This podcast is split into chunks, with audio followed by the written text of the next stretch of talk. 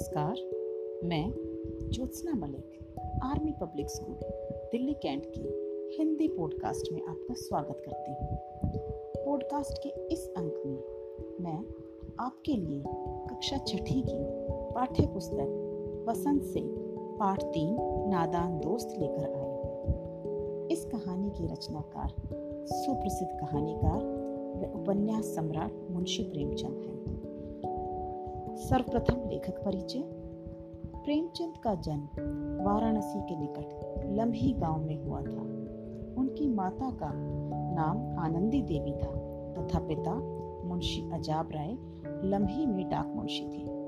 उनकी शिक्षा का आरंभ उर्दू फारसी से हुआ और जीवन यापन के लिए अध्यापन से पढ़ने का शौक उन्हें बचपन से ही था।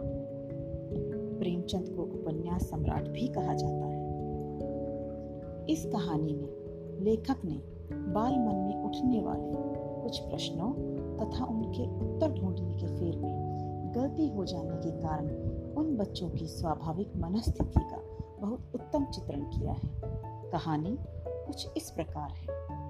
नादान दोस्त, प्रेमचंद की एक बाल कहानी है, जिसमें उन्होंने केशव और उसकी बहन श्यामा की नादानी का वर्णन किया है।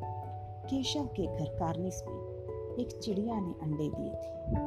केशव और उसकी बहन बार बार चिड़िया को कार्निस के ऊपर आते जाते देखते। बच्चे अपने दूध और जलेबी को भूलकर चिड़ियों की आवाजाही को देखने में लगे रहते। उनके मन में तरह तरह के सवाल उठते कि अंडे कितने बड़े होंगे, कितने होंगे, क्या खाते होंगे, आदि। इन बातों का जवाब देने वाला कोई नहीं था। वे दोनों आपस में ही बात करके दिल को तसल्ली दिया करते थे। इस तरह तीन चार दिन गुजर गए। वे अंडों को देखने के लिए अधीर हो उठते थे। उन्होंने अनुमान लगा लिया था कि अब बच्चों बाहर निकल आए होंगे। अब बच्चों के चारे का सवाल उनके सामने आ खड़ा हुआ। चिड़िया बेचारी इतना दाना कहाँ से ला पाएगी कि सभी बच्चों का पेट भर सके? दोनों भाई बहनों ने चिड़िया की सहायता करने की सोची। दोनों ने फैसला किया कि कार्निस पर थोड़ा सा दाना रख दिया जाए। घोंसले के ऊपर कपड़े की छत बना दी जाए। पानी की भी व्यवस्था कर दी जाए। केशव ने कूड़ा फेंकने वाली टोकरी को घोंसले की आड़ के लिए बना दिया। गर्मी के दिन थे। बाबूजी दफ्तर गए थे। अम्मा दोनों बच्चों को सुलाकर खुद सो गई थी। लेकिन बच्चों को नींद नहीं आ रही थी।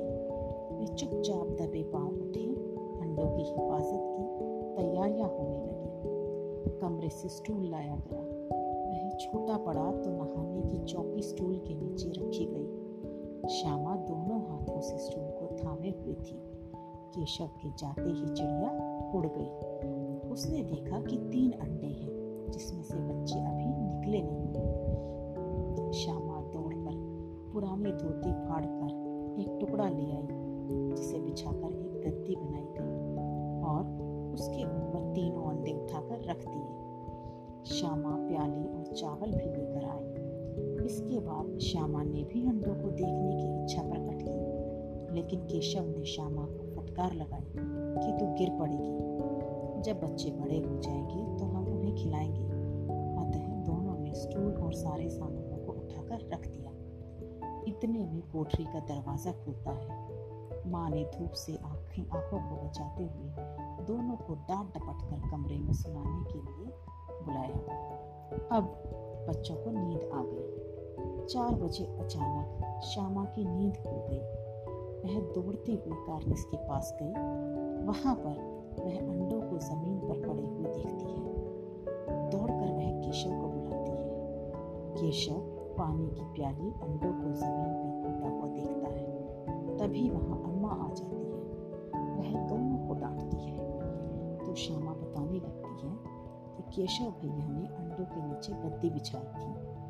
तो माँ कहती है कि तुम लोग इतना भी नहीं जानते हो कि अंडों को छूने से वे गंदे हो जाते हैं।